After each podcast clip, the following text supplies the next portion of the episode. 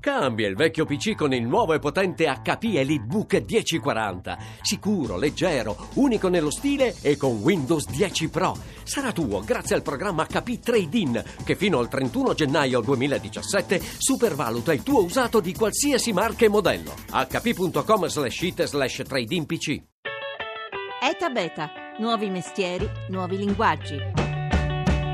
WOMS è un'app che permette di comprare e vendere oggetti utilizzando il passaparola tra i propri contatti telefonici, ovvero io posso pubblicare un annuncio di vendita, per esempio di una bicicletta che ho tenuto molto bene. Questo annuncio viene visto all'interno di WOMS dai miei contatti telefonici, dalla mia rubrica, quindi persone che, che mi conoscono e in qualche modo si fidano di me. Chi vede questo mio annuncio tra i miei contatti telefonici può chiamarmi velocemente direttamente oppure inoltrare questo mio annuncio a sua volta ai suoi contatti telefonici, permettendo di creare una catena di conoscenze tra chi vende e chi compra. Questo ovviamente permette di garantire la bontà dell'oggetto, di tenere calmierati anche i prezzi e i costi e aiuta notevolmente a vendere degli oggetti tra persone che si conoscono e si fidano vicendevolmente. Abbiamo superato i 500 oggetti in vendita, di cui il 10% già venduti, e abbiamo superato anche i 1000% utenti attivi e registrati sulla nostra piattaforma.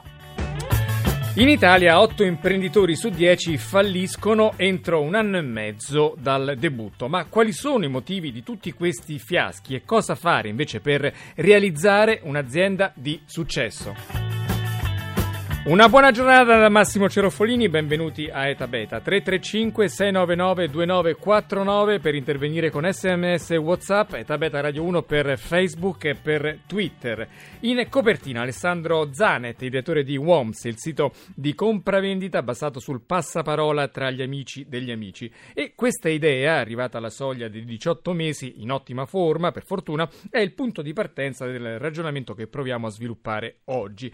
Lo facciamo con l'aiuto di due esperti che insieme hanno appena pubblicato un ottimo saggio sul tema. Si intitola Startup digitali e PMI innovative, guida completa al successo di un'impresa innovativa. Allora, buongiorno a Silvia Vianello. Buongiorno, buongiorno a tutti, agli ascoltatori, a Massimo. buongiorno e benvenuta, docente di marketing alla SDA Bocconi di Milano e tante altre cose ancora nel campo digitale. E buongiorno e benvenuto anche a Luca Scali, consigliere di Hub 21, che è un laboratorio di incubazione di una ventina di giovani aziende innovative. Buongiorno, benvenuto. Buongiorno a lei e grazie dell'invito. Intanto saluto la delegazione dei giovani giornalisti danesi della radio 24-7 che sono venuti a conoscere come lavora qui Eta Beta. Welcome guys, everybody. Hello. Ecco, sono dall'altra parte del vetro. Cominciare intanto con la professoressa Vianello. Voi scrivete nel libro che l'80% delle nuove imprese italiane, dal negozio di ferramenta alla start-up digitale, però non durano più di 18 mesi. Prima di capire i motivi tecnici, pratici, operativi, proprio manageriali, quali sono secondo lei le ragioni psicologiche per cui un'impresa fallisce di fatto quasi sul nascere? Beh, allora, eh, sì, noi abbiamo ovviamente scritto una guida completa sugli aspetti economici, sugli aspetti di marketing, eccetera, però la prima parte è dedicata alla psicologia, perché di fatto moltissime aziende falliscono perché hanno magari i loro fondatori pensieri negativi come non ce la posso fare, non sono all'altezza, non ho le giuste competenze, non ho le giuste conoscenze, non so come andare avanti. E questo vuol dire autosabotarsi, pertanto è importante partire sia col piede giusto su tutti gli altri aspetti, ma anche dal punto di vista psicologico e pensare, ok, mi elimino le persone negative intorno, di quelle che mi dicono non ci sono fondi, non c'è un talento, non c'è speranza, non c'è lavoro, tutte queste cose, perché questi pensieri tossici fanno sì che inesorabilmente la tua azienda vada a finire di successo. Pertanto, lavorando anche sui propri pensieri e anche pianificando molto bene, quindi dandosi degli obiettivi chiari, eliminando quella che è la mania dell'eccesso di controllo e quindi non posso e non ho la possibilità di controllare tutto, ma posso controllare come reagisco alle situazioni, quindi capire che il 90% è come io reagisco alle situazioni della mia azienda che si vengono a presentare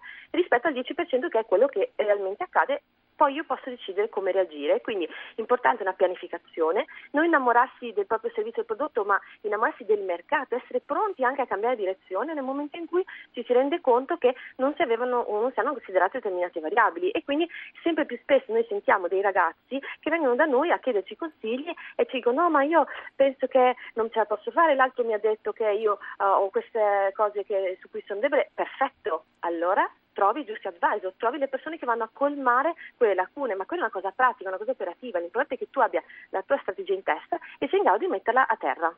Ecco, della sua vario, variopinta e variegata esperienza di docente, ma non solo, lei si occupa anche proprio in presa diretta di start-up, lavora proprio sul campo e consiglia molti giovani sull'avviamento di una impresa. Quanto pesa questa, a volte, incapacità, al di là delle competenze tecniche, proprio questa incapacità di focalizzare la propria attitudine, il proprio modo di essere in, con una visione ottimistica, positiva dell'impresa?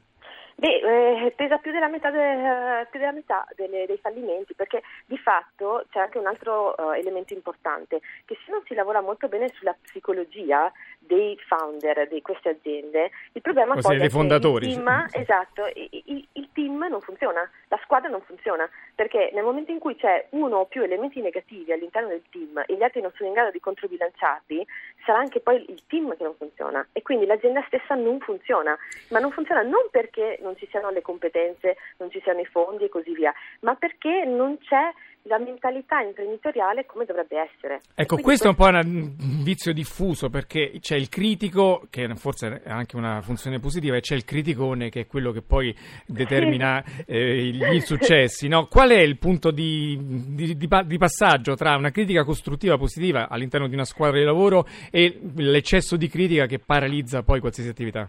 Sì, allora all'interno del libro spiego che è importantissimo distinguere tra opinioni e consigli. Le opinioni eh, sono quelle con, tipo è bello, è brutto, può funzionare, non può funzionare, mentre i consigli sono guarda, vedo che la tua azienda ha questo punto di debolezza, insieme costruiamo una strategia per far sì che questo punto di debolezza non ci sia più. Questa è invece una critica costruttiva, è un consiglio, ma non è un qualcosa che semplicemente è un'opinione che ti vuole stroncare le gambe, che ti vuole da, buttare addosso negatività. Quindi diciamo che persone negative portate invece all'interno advisor, quindi di persone che siano in grado di darvi dei consigli, come per esempio Luca Scali fa nel suo incubatore con le sue imprese, piuttosto che io faccio con i miei studenti in aula o attraverso le attività di consulenza, per fare in modo che le persone abbiano i consigli giusti per andare avanti, ma consiglio giusto vuol dire non qualcuno che ti sega le gambe, ma qualcuno che ti dice guarda, secondo me potessi avere più successo se facessi così, così, così e quindi ascoltare soprattutto le persone che hanno l'esperienza giusta per poterti dire questo anche. Luca Scala, abbiamo sentito il 50% delle ragioni per cui un'azienda fallisce sul nascere, eh, prettamente legate all'attitudine, all'atteggiamento, alla psicologia, alla capacità di saper far collaborare una squadra, l'altro 50% diceva la professoressa Vianello dipende invece proprio da errori manageriali. Lei si focalizza nel libro su questi aspetti. Vogliamo dire quali sono le ragioni principali per cui un'azienda non riesce a, superare l'anno e mezzo di durata?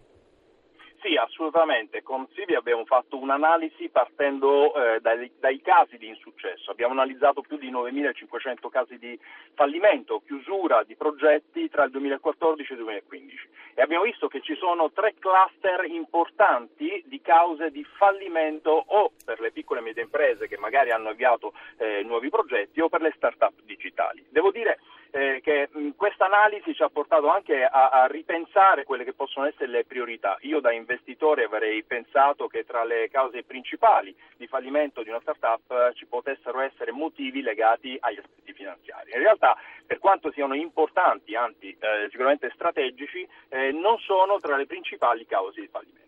Eh, abbiamo identificato invece in via prioritaria quelle che noi abbiamo eh, classificato come ragioni di mercato, ehm, eh, oppure mh, mm, eh, la cattiva messa a fuoco di quello che può essere il business model e in ultima analisi quella che stava dicendo appunto eh, Silvia, eh, l'area team e, e, gestione. Ma partiamo dagli altri due componenti che ritengo essere altrettanto importanti come la capacità del team di focalizzare una... Il team sia la squadra, la gente che scegli per accompagnarti nella tua impresa.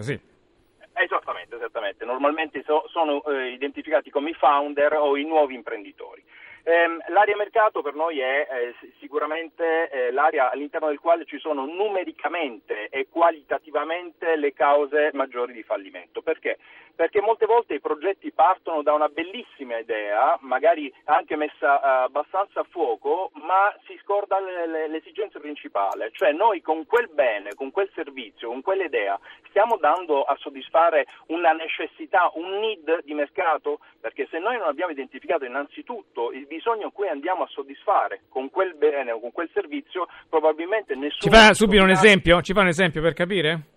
Eh, assolutamente sì, ho avuto più volte dei ragazzi che mi hanno presentato dei progetti, eh, soprattutto dei progetti che eh, gli indossabili, che è stato se vuole tutto un fenomeno di moda anche nel 2015-2016. Le tecnologie indossabili, cioè gli orologi, le magliette collegate Certo. a internet, eccetera, eccetera, sì.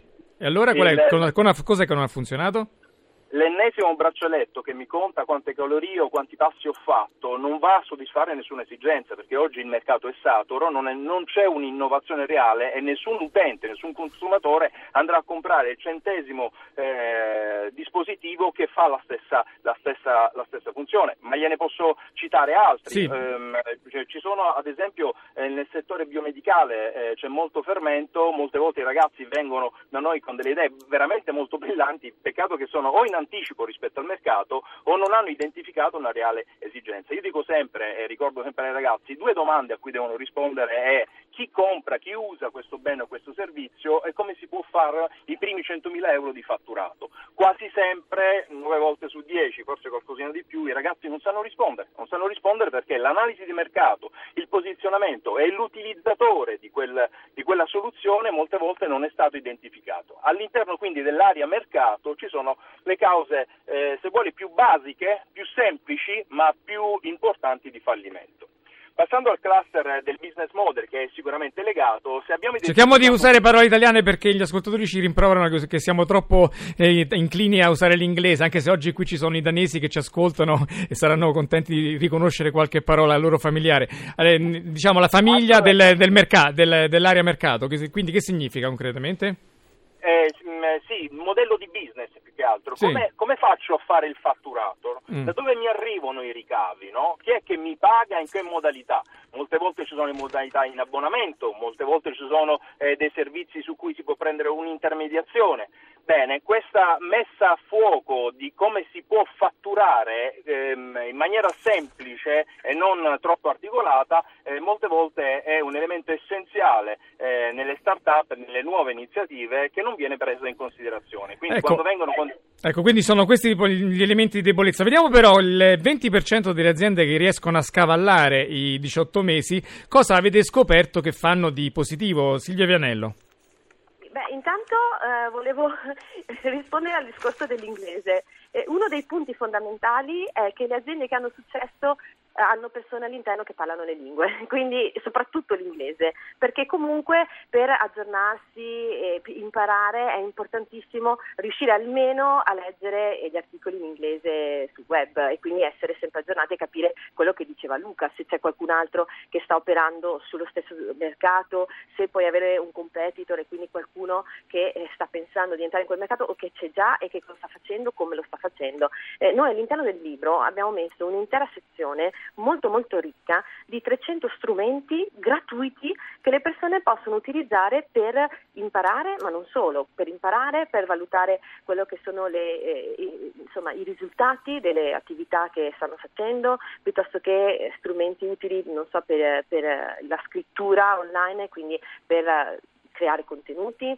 piuttosto che capire quali sono i contenuti di tendenza e sulla base di quelli andare a capire come fare insomma, diciamo, una sorta di fine tuning di quello che loro vanno a proporre nel mercato, che significa vado a capire al meglio il mio mercato e quindi offro ciò che il cliente realmente vuole e poi anche tutta la parte di misurazione. E quindi una volta che, come diceva Luca, mi do degli obiettivi chiari, mi do degli obiettivi forti, voglio arrivare il primo anno con 100.000 euro di fatturato, un milione, 10.000, insomma dipende poi da cosa sto lanciando, l'importante è che io sia in grado poi di misurare come sono arrivato, con che passi sono arrivato a quel punto, quindi devo avere degli strumenti, però molto spesso si pensa che per avere queste tipologie di strumenti servano moltissimi fondi, mentre non si sa che appunto ci sono tantissime soluzioni online con modelli che vengono chiamati freemium. Freemium significa di fatto che le funzionalità di base sono completamente gratuite, quindi comprare il libro vuol dire avere una fonte inesauribile di strumenti che puoi utilizzare in maniera praticamente gratuita o semi gratuita e questo per una startup conta, per quello dicevamo anche con Luca, mh, spesso non è la mancanza di fondi il problema di base, quindi troppe volte in Italia si sente dire non ci sono fondi, no, spesso non ci sono competenze o non c'è la mentalità giusta, quello che invece c'è in altre parti del mondo dove vediamo che comunque il mondo delle start-up eh, gode di, di, insomma, di, un periodo particolarmente florido anche in questo periodo storico. Luca Scali, questo vostro libro è rivolto sicuramente ai giovani che avviano queste giovani aziende innovative legate molto al mondo del digitale, però non esclude che possa trarne beneficio anche chi apre una tabaccheria, perché il modello ormai di, mm, dice, di business, di affari, sta un po' risentendo tantissimo delle nuove tecnologie, dei social network e di internet. E voi in particolare date alcuni consigli su proprio la presenza su internet. Ci vuoi dire le cose chiare da sapere, qualsiasi sia l'attività che uno vuole lanciare? Sì, assolutamente. Io sono un giovane 46enne e dico che ho dei ragazzi di 50 anni, quindi eh, molte volte si fa confusione, si dà un'accezione a chi fa start-up o nuove imprese solo con la giovane età. Assolutamente non è così, il nostro, nostro libro è uno strumento che... Eh, Velocemente perché stiamo in chiusura. Assolutamente, gli, gli, esempi concreti sono quello della capacità di misurare come si generano i ricavi, cioè quello che noi tecnicamente chiamiamo le metriche. Se ho speso 10 euro su Facebook e sono riuscito a ottenere 5 clienti, quindi ho un, un tasso di conversione di 2 euro, probabilmente devo migliorare, migliorare la comunicazione perché spendendo 10 euro devo avere almeno 10 nuovi clienti. Quindi chi riesce oggi, la chiave di successo per la nuova iniziativa è riuscire a trarre traffico, riuscire a attrarre eh, nuovi utilizzatori e questo si fa solamente analizzando con piccoli test, i test da 10 euro, i test da 20 euro sui diversi canali social si riesce ad analizzare il traffico da dove arriva e come riesco a convertirli in clienti. E poi ci sarebbero altri 100.000 suggerimenti, però veramente un libro che è pieno di consigli pratici, a cominciare dai 300 siti per eh, modernizzarsi, per aggiornarsi e per, per, migliorare il proprio giro d'affari. Io ringrazio allora Silvia Vianello e Luca Scali che insieme hanno scritto questo libro che si chiama ehm, si, chiama, si chiama lui, eh, Silvio Ianello, ricordiamolo? Startup digitale e PMI innovative. Startup digitali e PMI innovative, se eravate preparati. Grazie allora, grazie alla squadra, Massimo Basciaveo al coordinamento tecnico, Laura Nerozzi in redazione, la collaborazione di Rita Mari, la regia di Paola De Gaudio. È da beta.rai.it il sito per ascoltare queste e le altre puntate. Noi seguiteci come sempre, siamo su Twitter, siamo su Facebook, ogni giorno mettiamo il meglio del mondo che innova sul nostro profilo. È da beta.rai.it invece se volete scriverci, ora GR, poi live da Massimo Cerofolini, ci sentiamo domani.